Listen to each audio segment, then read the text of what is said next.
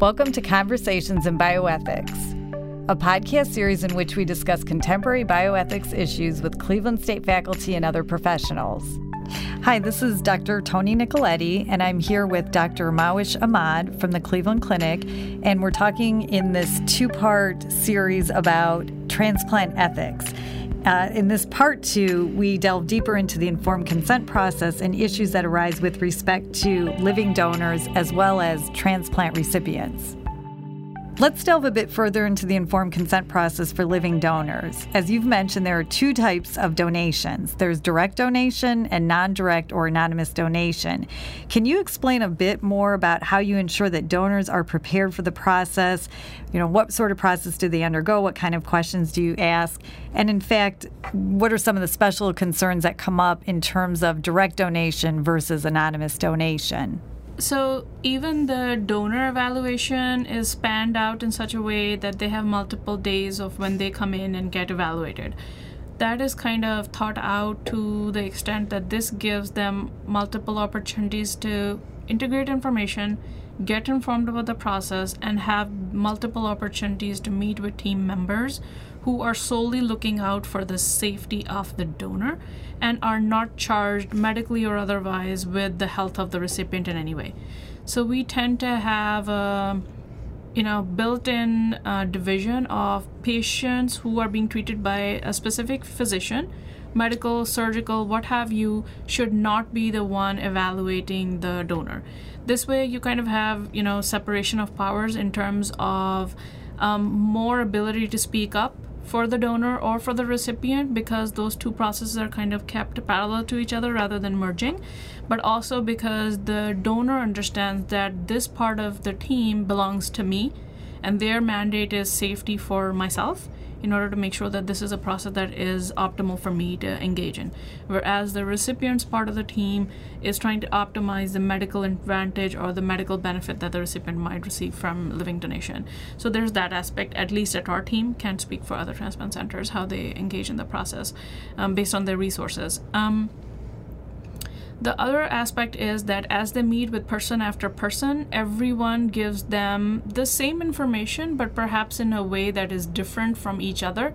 So the medical provider might give them the medical statistics and the things that they understand is most important in terms of risk, in terms of your risk of developing a hernia, in terms of risk of death, in terms of risk of having the organ fail in you and you needing a transplant if that should happen, which are some of the uh, complications that you might suffer from after living donation. So they tend to explore that end the surgeon will come in, have generally the same information for you, but will give you specifics about what that day is going to look like, how long the surgery is going to be, how much blood loss is expected, should we be expecting to give you a blood transfusion, you'll be staying in the ICU afterwards, we're going to be on the lookout for infection, we're going to be on the lookout for fevers, we're going to be in lookout for, you know, your wound opening up or what have you. So all of these things are discussed by the medical people. And then ancillary and complementary to them, they also meet with the social worker who helps flesh out how outside of the OR and outside of the surgical process their life is going to look like around that time of donation. And so they talk about financial preparedness, they talk about mental preparedness, they talk about psychosocial triggers in terms of whether this is making you anxious or worried or frightened, or whether you feel that the disease process of your loved one, your mother, your father, your husband, your spouse, your child is in fact subliminally influencing you in order to make, you know, certain that you go ahead and donate, yet you don't feel completely at, uh, you know, mm-hmm. um, that has to be really tough to, to sort that out. So uh, they have one longer interviews, longer encounters with the living donors to make sure that the motivation that they are, um, you know, thinking about is fleshed out, and we are linking them to the right pathway for them. Um, they also talk about how what caregiver uh, concerns might be, what their spouse or their child or the person who's helping them recuperate is going to have to do. Some people tend to be more active. They are kind of flinching at the prospect of spending two months downtime and being away from work because they like to be active. So we tell their caregivers, you know what, yours is the challenge to kind of rein them in to make sure that they don't overexert themselves and set back their recovery.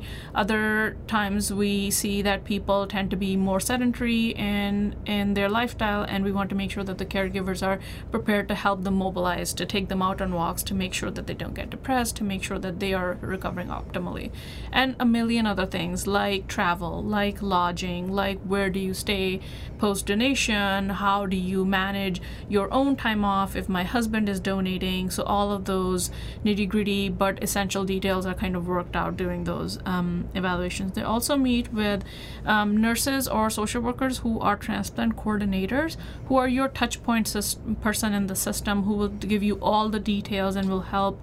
If you are approved as a donor go ahead and schedule the surgery. Make sure they keep in touch with you make sure that there are any health details that you need to they're done. Um, they orchestrate all your appointments make sure you see all the relevant people in the hospital. Sometimes we are thinking that we are evaluating someone who seems very healthy on the surface and because it is a very thorough medical evaluation we tend to have incidental findings. Sure. So they uh, let the donors know upfront that there might be some and because we are evaluating you we tend to take those under consideration.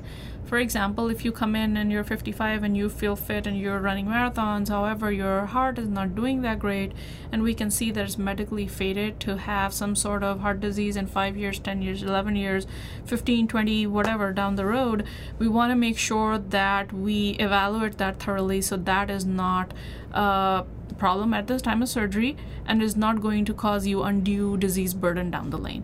So we want to make sure that we are not medically inconveniencing people and we are not socially inconveniencing people not financially inconveniencing people. So they meet with a range of us at the donor evaluations in order to make sure that all those kind of ducks are in a row before they are go- gone ahead and evaluated.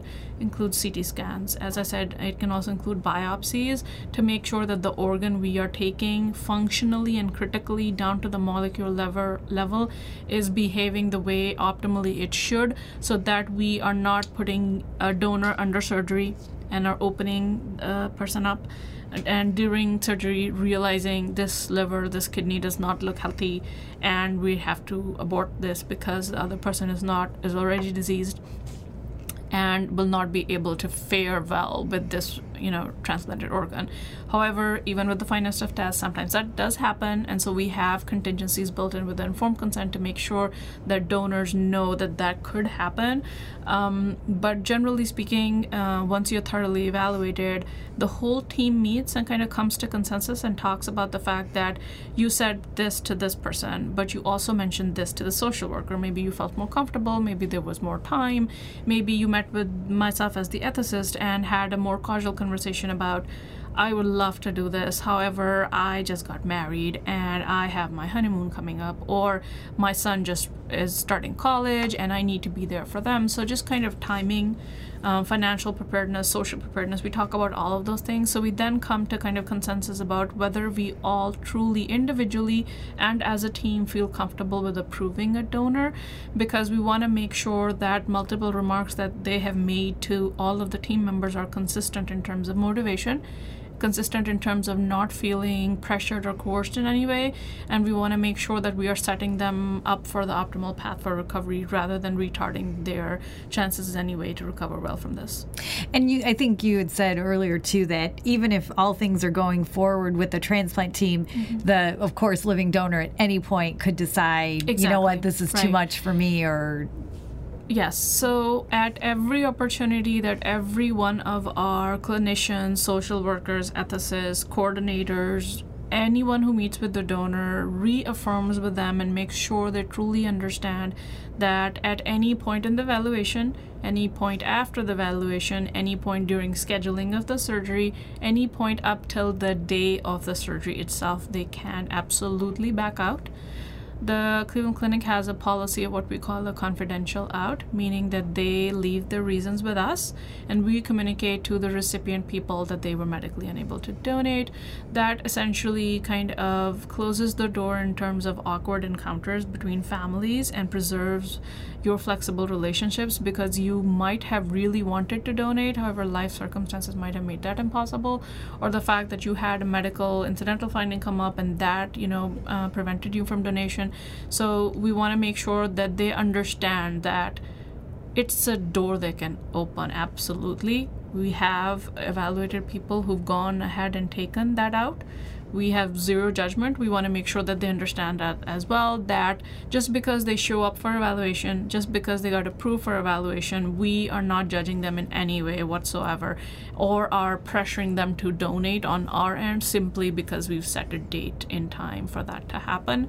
Um, we want to make sure that on the day of surgery, and this is what I tell to all the people that I meet as living donor candidates, is my optimal circumstances are that on the day of surgery, both donors and recipients are 100% comfortable with what is about to happen and they are 100% agreeable with the surgical or medical or social risk that they're taking on with this voluntary, with this very elective surgery at a time of optimal health in their life. So that is interesting, the point that you made about the confidential uh, what did, what did you call it? A confidential out. Out. Okay, mm-hmm. that's what I thought you said.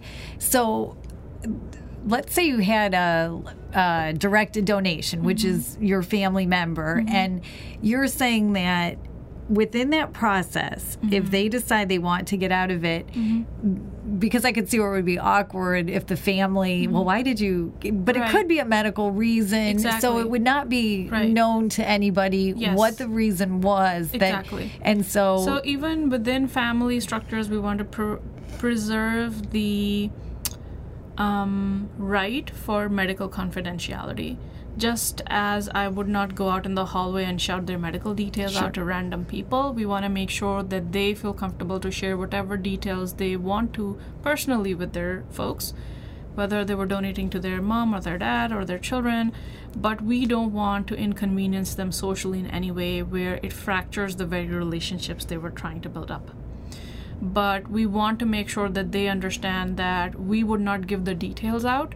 We would just say they were medically unable to donate and leave it at that. And then we leave it to them if they feel comfortable with the recipient enough, or they know them well enough, or they feel confident enough that their relationship would not be uh, jeopardized in any way. They are, of course, uh, you know, free to have a conversation around what the reasons were.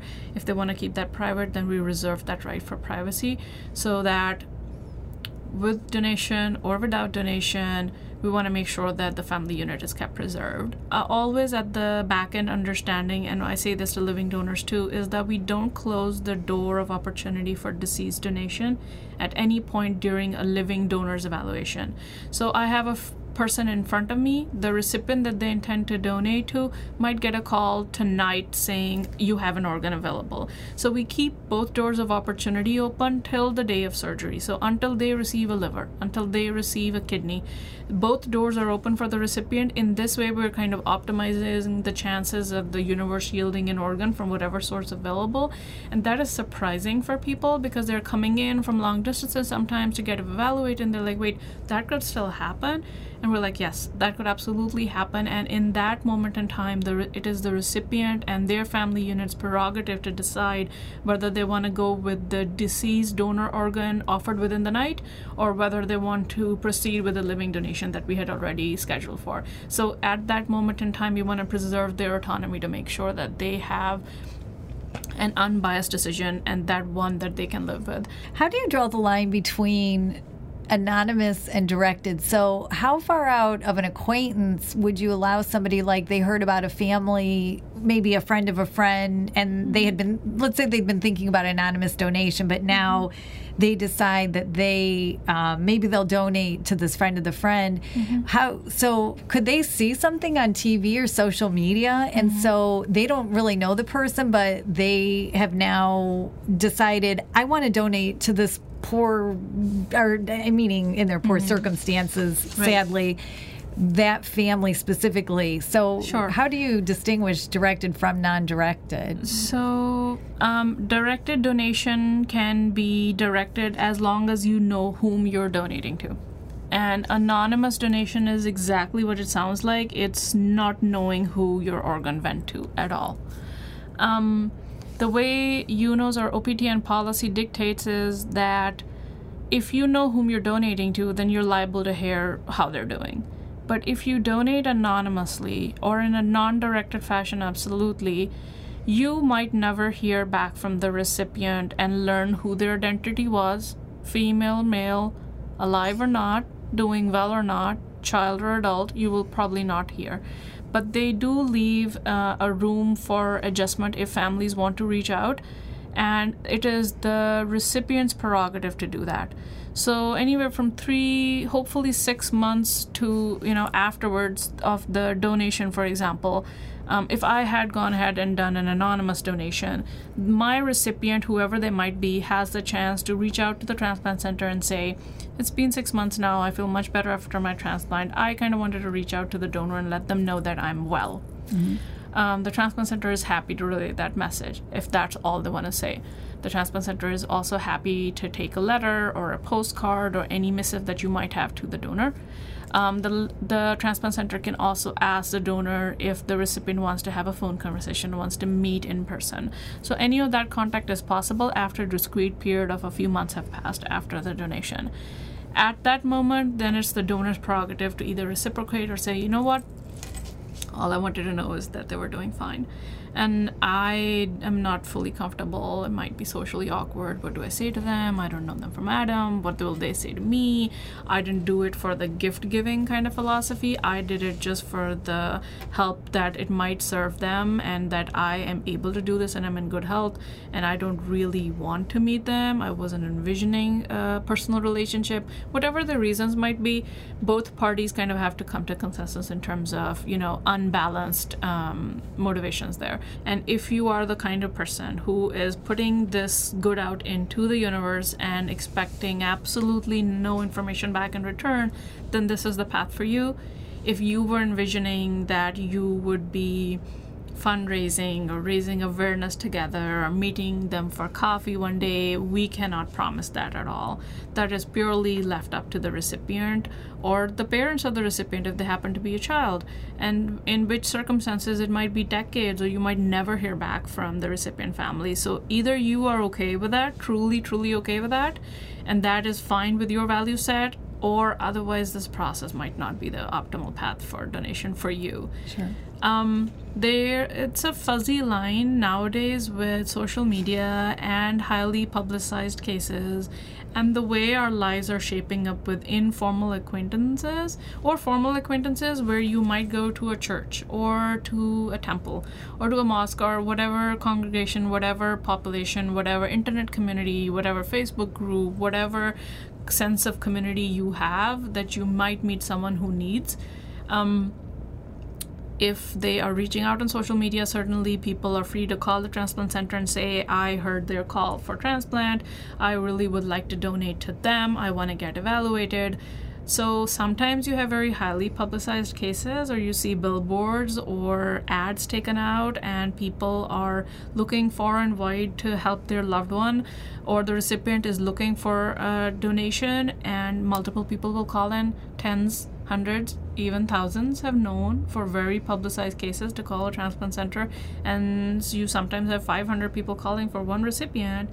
Um, and so the transplant center will try to work through that load and make sure that they evaluate all the people that seem to have the same blood group, to have the kind of body habitus and the healthy lifestyle that would help make donation a possibility. Sometimes that ends up panning out that you do match. Sometimes it ends up panning out that you do not match. Again, we can educate you and say, there's that person, but guess what? You weren't able to donate to them. There are like so many more that you could help. So think about that and get back to us if that's something that you want to flesh out. Um, Does that sometimes occur where somebody's done it yes, that way and then they right. eventually become an yes. anonymous donor? Mm-hmm. So it has happened that people have come to us and said, you know, anecdotally, that I wanted to donate to that person. However, they ended up getting a deceased donation. But since that time in my life, I've been thinking about this, and I don't have another person in mind, but I sure would like to donate. What are the possibilities here? Whom could I donate to? Some people come to us and with anonymous donation feel like this is kind of the lack of knowing is the best arbiter of my having to select a possible candidate out for myself and the transplant center through medical expertise will know who is most in need and this way i can help the person who can most benefit from my gift. So some people tend to view it that way and leave it to the transplant center's discretion in order to find someone who is possible for their kidney or their liver donation. So that too tends to happen. Um, if, as I said, we kind of draw the line, it can be fuzzy. with uh, relationships nowadays, especially with social media and internet presence. But we tend to think of um, all we tend to think of directed donation as you know whom you're donating to, then it's directed, even if you're thrice, four times removed, even if it's a casual acquaintance and you only know their name. Sometimes people will come in and be evaluated to donate to someone that was someone's cousin's, husband's, aunt at church or what have you, um, but they know of that person and now it's been in their subconscious that there's a person out there that could benefit from an organ and they would like to donate. So they come in, they know the name of that person, but that's where we tend to draw the line. If you are truly anonymous, essentially means that you're coming to a transplant center and saying, I want to put this out in the world, but I will probably not know who I'm donating to. Mm-hmm. And that's usually part of the course for anonymous donation is most people do not find out who they donated to. Right. I would imagine that some of the most ex- emotionally tough cases in terms of informed consent for that individual, and then for you to sort out some of the issues would be cases where it is directed, it is an immediate family member mm-hmm. or somebody very close in the vicinity. Can you give us a case, or do you have any cases that you could use to illustrate mm-hmm. some of the issues that arise there? Sure. So, um, it can be interesting both ways, but directed donation can bring with it this sense of urgency, this sense of immediateness, this sense of personal responsibility that it has to be me because I have the same blood group, because I'm this person's child, because I'm this person's mother, because this is my loved one, I have to step up. And so the informed consent pathway is somewhat similar to anonymous donors, but a little bit more nuanced in saying, yes, but why? Why you? Why do you feel that urge? How many siblings do you have? How many other people have gotten evaluated? Do you understand that living donation is only one pathway of two? Do you truly understand what that means? Are you coming to us to kind of help your loved one get an organ sooner? And if the answer is, I'm here to get an organ to them sooner because I just can't see them suffer anymore on dialysis or coming in and out of the hospital, being encephalopathic, being jaundiced with liver failure, then the question is um, do you understand how acute their need is? Do you understand the scales medically that are built up to kind of nuance out how acute a person's liver need is or how acute a person's kidney need is? And do you understand that it might not be as critical as you, in, you know, intuitively or emotionally tend to think of it, so that they are able to understand where that spot is, and that we want to catch a transplant recipient just after that they are eligible to be transplanted but not so far along that they are now too sick, too old, too frail to undergo a, an hours long surgery. So we want to have that kind of middle place where you catch them optimally and you're able to help them so that they are able to live 10, 15, 20 years down the lane. Um, it can get dicey for folks because it's their mother or it's their grandmother that raised them, or it's their child, and then the whole onus is on the parents of I have to rescue my child in order to be a good mom, be a good dad, or be a good sibling, or a son, or whatever. So they can come in with this sense of absolute urgency and can actually be trying to fast track the evaluation in order to make sure that their loved one receives an organ tomorrow. And then my role is slowing down the process and saying, just hold on. I don't think it's that serious. I don't think they're dying tomorrow. I don't think that's what we're communicating. I think we're telling you, yes, they need one. They might be, you know, shifting towards urgency, but there's still room to you know, think here, there's still room for this to make sense for you in these circumstances. And if you were outside these circumstances, this act still has to make sense for you.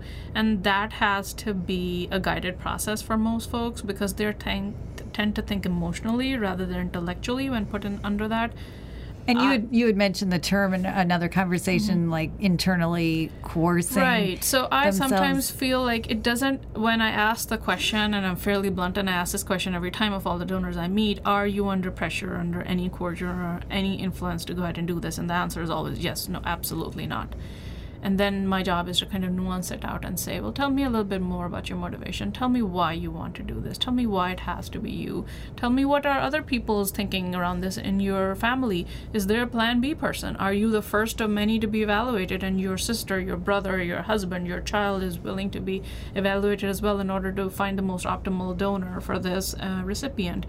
And i the the intention is to make sure that they are not psyching themselves to do something that they are not truly comfortable with because we want to make sure that there are no internal or external pressures, you know, pushing them towards this decision point. Again, to the same point of we want to make sure that on the day of surgery, both people are completely comfortable with that. Um, some people are very anxious when it's their person, when it's their loved one, their parent, their child, their spouse um, on the hook and needs a transplant. So we can share information give them resources, connect them to people in the hospital, connect them to our social workers, connect them to the transplant coordinators who can help alleviate those questions, those anxieties, those middle of the night thoughts that they might be having that uh, my person is dying and I, I just have to do this at all costs.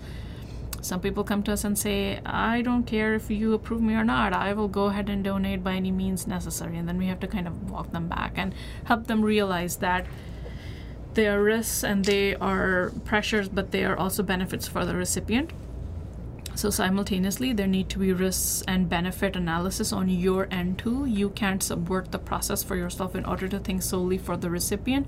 That's the recipient team's job. And in this role today, as your arbiter of efficacy of optimal health, I have to help you nuance this out.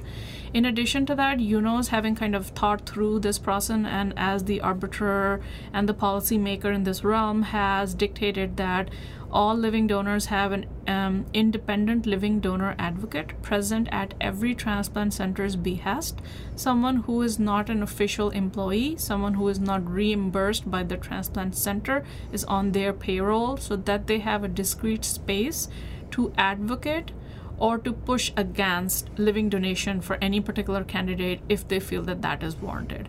And so, in cases where motivation, where anxieties, where emotions are heightened, we look to that individual to help us suss out, in addition to an ethicist, that this is okay for us to do. And um, as I said, the living donor team will meet and have a consensus around if everyone feels comfortable, then we will proceed. If there are holdouts within the team and people are really concerned, then we tend to give a cooling off period and say, Your patient is ill.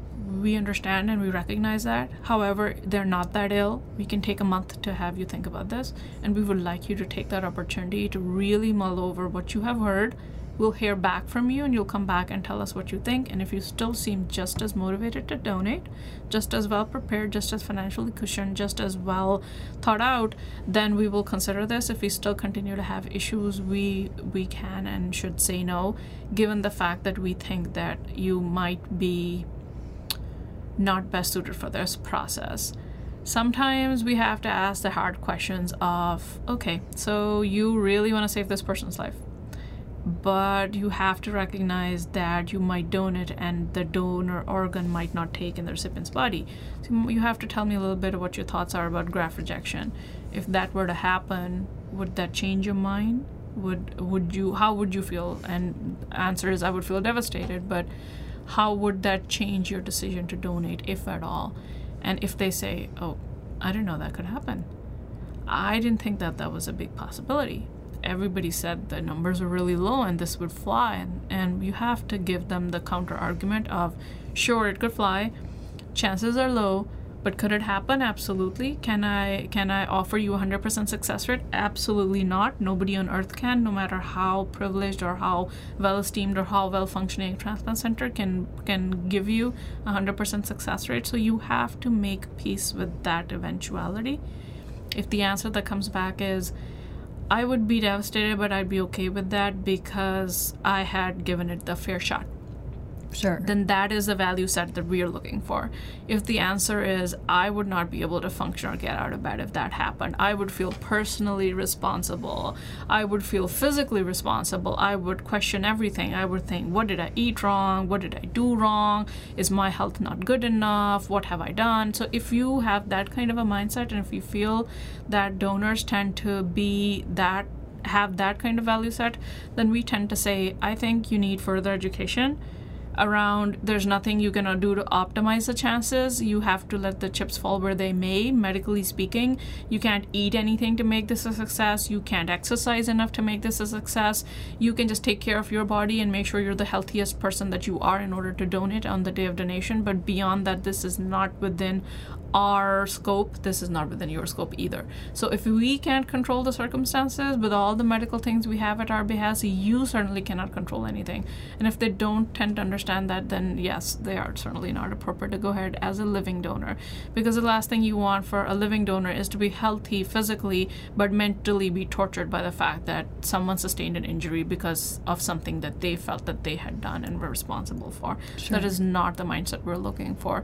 So we want to see an open openness for and possibilities. That, would, that could even be with a really close family member. Exactly. So sometimes people are conflicted because it is them and because it is their family member, and they feel like on one end they desperately need to donate, but on the other hand, the fact that it could not fly is keeping them up at night. So we need to flesh that scenario out for people as I said, it can get dicey when it's your loved ones because you can see the immediate aftermath um, if people feel that it went south and other people would blame them in their family, we want to know that. We want to know that beforehand because we want, don't want to fracture your social relationships, your loved one's relationship with you on any account simply because we and you were trying to help them in the first place.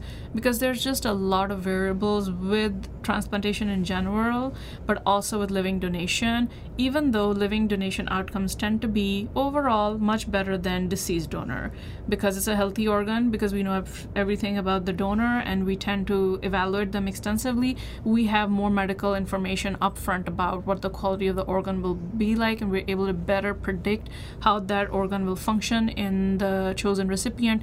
Yet, however, even with all of that, we cannot f- fully predict how that will do. Sure. So uh, we focus quite a bit here on living donation, and it sounds like you are trying to do your best to make sure that any living donor has the least amount of medical, emotional, psychological mm-hmm. harm done to them. Is correct. that the yes. correct? Uh, especially long term, mm-hmm. obviously. Um, we obviously should talk somewhat about the we're focusing more on the uh, donor side, but we should talk about the recipient side because mm-hmm. that's the person who is trying to go through the informed consent process but is already sick, right? Right. Um, so, can you just give us a few, like some of the issues that arise in that case? Sure. Um, sometimes we have pediatric recipients.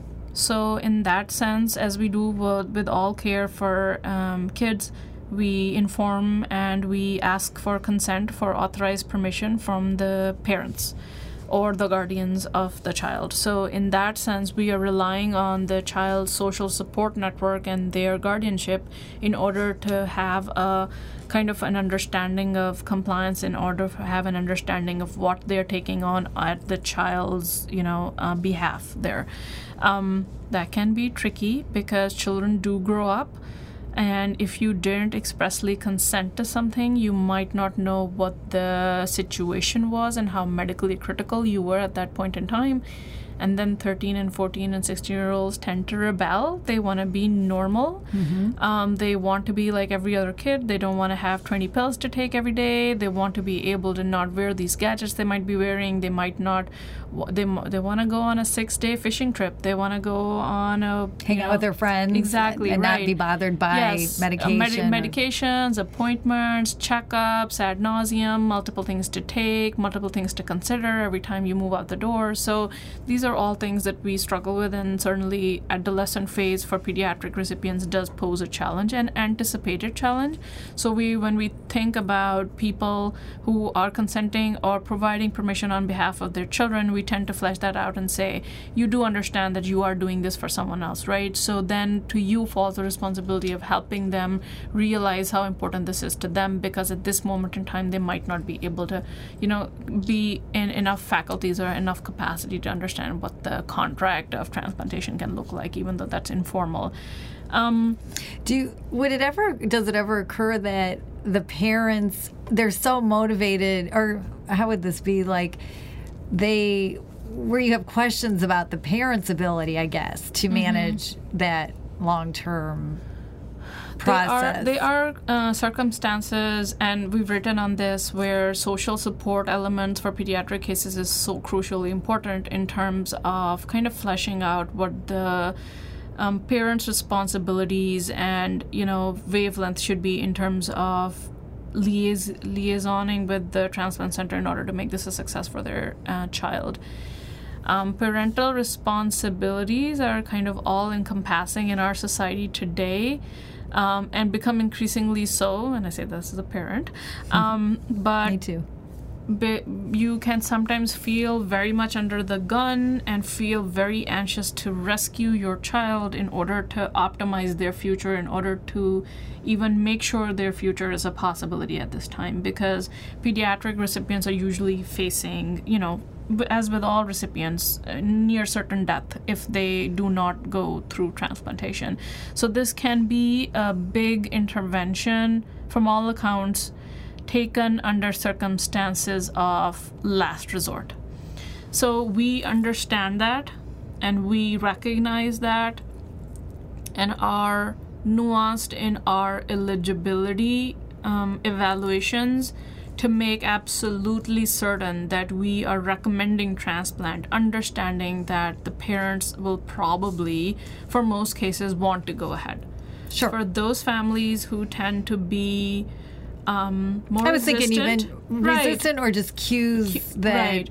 or or genuinely misinformed mm-hmm. or might think that this is going to be a million dollar operation and we're going to carry all the costs might not be optimally financially cushioned for long-term hospitalizations for living years if not months in the hospital or live very far away from the transplant center are not able to come in on a daily basis then we need to kind of figure out what is going to work best for them um, we have transplant patients in the hospital, and their folks, their uh, parents, their siblings hang out in the waiting rooms because we don't have enough pods for the moms and dads to stay overnight all the time. And then, of course, you have to pick up your life afterwards, and you have to go back to work uh, even though your patient or your child is sick and in the hospital. So we need to kind of flesh out different considerations for pediatric cases, which are distinct from adult cases, because for adults, it's the simple version. It's the you understand what we're saying, are you okay with doing this, versus are you okay with doing this on behalf of your child whom you understand to be dying, but are you okay to take on this long term? Um, kind of informal agreement with the hospital to make yourselves available, to bring them up sure. at any chance at the first sign of decompensation, the first time they get, you know, wound up or their blood pressures or they get an infection or they get the flu you need to get all your vaccines in order. Your other children need to be fully vaccinated. You need to be absolutely certain which parties you go to which schools you choose which daycares you send your children to. So it's a long-term list of considerations for the parents that we we do that with the help of multiple educations at strategic points. Most of the information is put up front when you say yes or no to transplant potential. So before waitlisting a child, we would have a multidisciplinary group sit down with the parents, ask them what their questions are, tell them what we know, ask them again what their questions are, tell them what we know, ask them to repeat to us what they have learned today, then fill in whatever else we have left out align for them that these are the multiple faces they will be seeing throughout the years as their child grows up that they will be on the wait list for so and so you know anticipated amount of period that these are the things to think about. Infections are a big risk. As the child grows up, the environment has to be controlled. All of these things need to be taken into consideration. And then, of course, you have to help them understand that there could be complications. Certainly, for pediatric transplants, there's a longer chance because you'll hopefully live longer that they will anticipatably have some complications. You have to explore with them that there's only, as I said, a bracketed advantage to one organ that they might be getting they have to unconsciously or consciously agree to retransplantation if that is in the cards for their child. So th- there are discrete uh, considerations when it comes to parent to child informed consent or presumed um, authorization aspects. But even for adults, it can get thorny even for capacitated people, you can be in difficult social circumstances.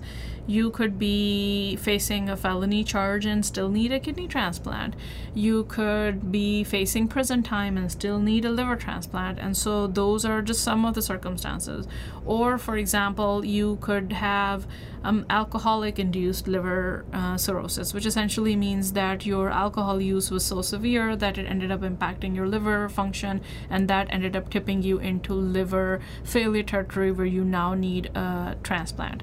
How do you handle that? Because uh, that is a very, you have said in, that when we were talking about the donors that mm-hmm. a very important consideration is when somebody is giving up an organ mm-hmm. whether through deceased they've signed right. the card or that is part of your consideration right the patient right. in front of you is always i'm sure the yes. the biggest consideration but wanting to make sure that mm-hmm. it is the best faith effort so right. what how do you do that does a how long would a person have to i would presume could not be currently mm-hmm drinking or right. engaging in that kind of how do you how do you uh, so, manage that sure issue? so it's managed in a multidisciplinary fashion um, as with all things at least at the clinic and and most probably at other transplant centers as well um, is that the social workers kind of help work with them to see what their needs are if they have a very severe use disorder because they can be distillations of how bad your you know mm-hmm. behavior mm-hmm. or your tendencies or your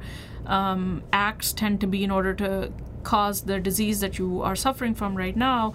And to have you develop that linkage of drink to disease which is not intuitive for most people because as a culture as a society we tend to drink and say nah, how bad can it be? Everybody does it or how is it that I, after 10 drinks, have liver failure and they tend to drink morning, noon, at night and they are perfectly fine? And my grandfather smoked and he drunk and, and lived to be and, 90. Went, and went on to be mm. 90. So these are the kind of colloquial understandings that some folks have in terms of how directly the research shows that l- alcohol um, misuse or increased amounts can have direct effects on your liver function. For example, just one of many things that alcohol can do to your system. So they help the patient realize the directness of that linkage mm-hmm. of act or behavior to result. Mm-hmm.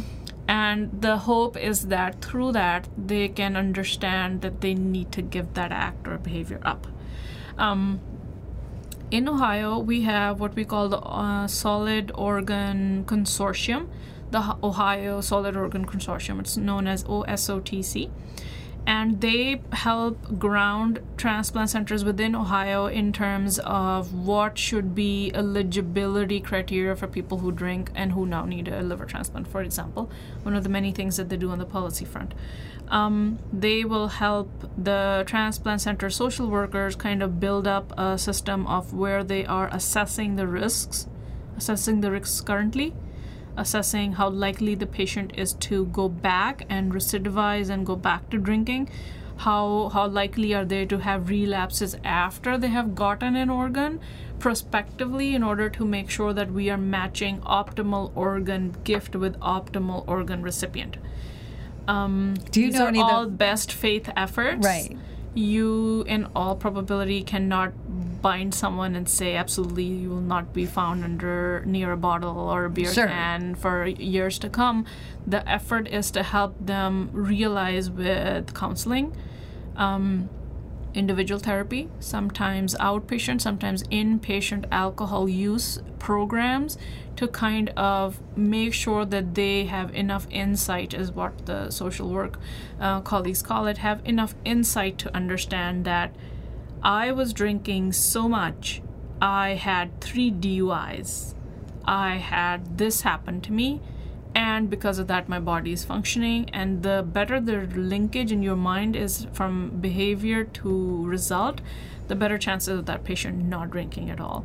So, yes, we do usually not transplant people who are actively drinking. Mm-hmm. The exception is what we call fulminant hepatic failure, where they suddenly absolutely tank and come in acutely decompensated, are in the ICU, and are on the verge of death. And based on their current medical need and the acuity, uh, the urgency of how soon they need the liver, um, there might be a transplant with somewhat understanding from them that they were drinking and they will not be able to do so afterwards. Mm-hmm. But we also want their caregivers to fully understand that this is what they were doing because some people are closet drinkers and their spouses and children and family and folks are beyond mystified how this could have happened to their person because they were not socially openly drinking that much. Mm-hmm. However, they were imbibing a huge amount. Um, so we asked Well, there's such a huge family dynamic Right, around right. drinking. So too. exactly. So we tend to have a little stringent criteria in terms of, and most transplant centers are very conservative in this realm because of the risk to relapse. Because we want to make sure that a scarce resource and one so aptly given and one at huge expense to whether a deceased donor or to a living donor is put to the best medical benefit possible for the longest time possible so that the recipient can benefit for it for a longer period of time. So we tend to do all of these things proactively to to kind of help assure the recipient that it's not judgment on our part but really medical rationale that demands that we make sure that they are optimally placed to receive a liver transplant for example so that they can benefit from it long term Well, and also I would think because it is such a stressful thing to undergo Mm-hmm. that, and if stress could be one of the factors Right, in people's exactly, drinking, yes. you want to make sure for their own sake Exactly. So our social workers tend to work with these people extensively. Um, they are apt to say they've been working really diligently. We are almost there. I need one more month. I need two more months for this person to truly realize and come full circle in understanding that this is what caused my disease. Um, or say this person is not engaging. This person is not going to AA meetings. This person is continuing to drink, and we can continue to work with them. But six months, year down the lane, if they continue down the path of kind of having that behavior and are upfront and are unwilling to give it up, then then they might not be the most suitable for transplantation because you have to all teams have to recommend from their point of view from their unique um, disciplines point of view a person for transplant and when all uh, multidisciplinary teams at the transplant committee decide and recommend that this person is good to go only then are they usually um, waitlisted. Because you can't waitlist someone. Some people drink on the waitlist. So then they are brought back. They are taken off the waitlist or are made inactive and they undergo treatment. They undergo iops is what we call them. They undergo aa meetings. They meet with a counselor. They have multiple things happen so that we assure ourselves and we let them know that this is why they Right. need an organ in the first place in order to kind of match benefit to benefit. When you say it's determined they're drinking on the wait list, is, are they monitored more closely? Yes. Yeah, in terms Um, of blood. medical testing, Yeah. um, urine testing, all of those things are done regardless because um, you know urine analysis will show you so much more, not just about your diet and what constitutes it, but also how your kidneys are working and how they are kind of absorbing the impact, let's say, of liver disease. Also tell you a lot about what the liver is excreting out, what is no longer able to metabolize on its own. So those tests are done uh, part of the course anyway. So that's why patients who are on the wait list and who are kind of diseased kind of on the brink of transplant but have yet not received their organ are always kept under close scrutiny in order and reviewed extensively so that the team is aware of what is going on with them so I wanted just to thank you again for coming. This has been extremely informative. And before we finish up, I wanted to ask you: mm-hmm. Is there anything else you would like to tell us about organ donation or? Um, you know the organ recipients that you haven't told us, or just maybe tell us a little bit about your current research and what you see as important ethical issues in this area. Sure. Um, first of all, thank you for having me. Um, mine is a unique role within the transplant center um, something which speaks to the resources that are put towards the betterment of patients at the Cleveland Clinic.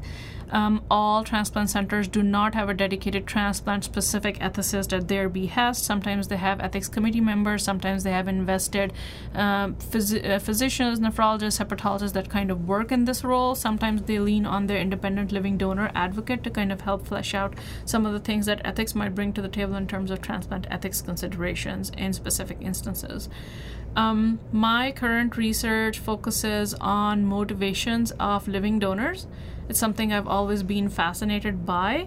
Um, and we have we do as i said quite a fair bit in terms of our living donor programs both for kidneys and uh, living livers so i'm looking into that um, current work also includes because I'm on the reg- as a regional representative as a volunteer person who is representing Region 10, which uh, constitutes Ohio, Indiana, and Michigan, um, in at the UNOS Ethics Committee nationally uh, we talk about all the emerging issues that ethics might bring to the table in terms of shifting geography allocation, for example, something which is a process that is undergoing right now.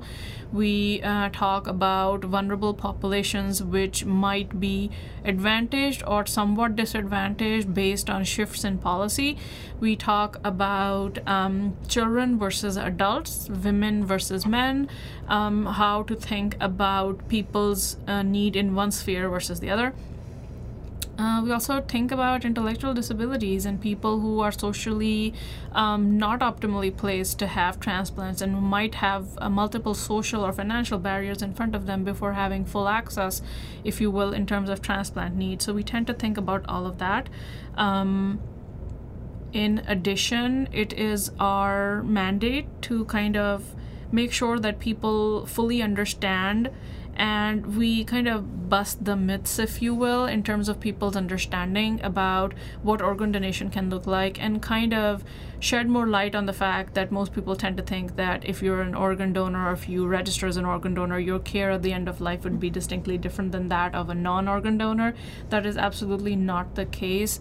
There's actually uh, an acute focus, and multiple people in the hospital will be actually looking at what eligibility criteria uh, even a registered organ donor can undergo in order to make sure, absolutely, absolutely make sure that one, they vocalized through a registration card, through their living wills, through their healthcare power of attorney, to their loved ones that they wanted to donate, and after that, whether the organs that they have to donate would be in the most beneficial for recipients to receive.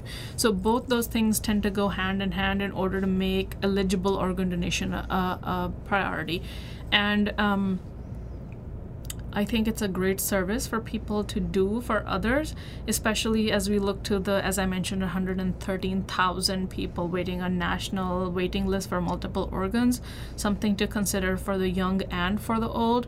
Um, and our role is, I guess, to educate and make sure that we are being equitable, we are being equal in our delivery for access to transplantation, we are being thoughtful about informing the consent process at multiple points, making sure that people have uh, the leverage, the educational know how, and the wherewithal to ask all the relevant questions of us. Mm-hmm. But the vulnerable populations, the motivation questions are kind of key in terms of my understanding of transplantation. And uh, even though there's work being done in other transplant centers along these realms, it's a focus of mine at this point. Yeah, it would be nice maybe sometime to have you back and talk specifically about some of those issues, like with intellectually handicapped people, or sure, sure, um, that would be my pleasure. Yeah, some of the vulnerable mm-hmm. populations. Well, thank you again. Oh, no worries. My pleasure. Thank you for listening to Conversations in Bioethics a podcast brought to you by the Cleveland State Department of Philosophy and Comparative Religion. Produced by faculty member Tony Nicoletti in conjunction with the Center for Instructional Technology and Distance Learning. For more information about the Department of Philosophy and Comparative Religion course offerings, please visit our website at csuohio.edu or call 216 687 3900.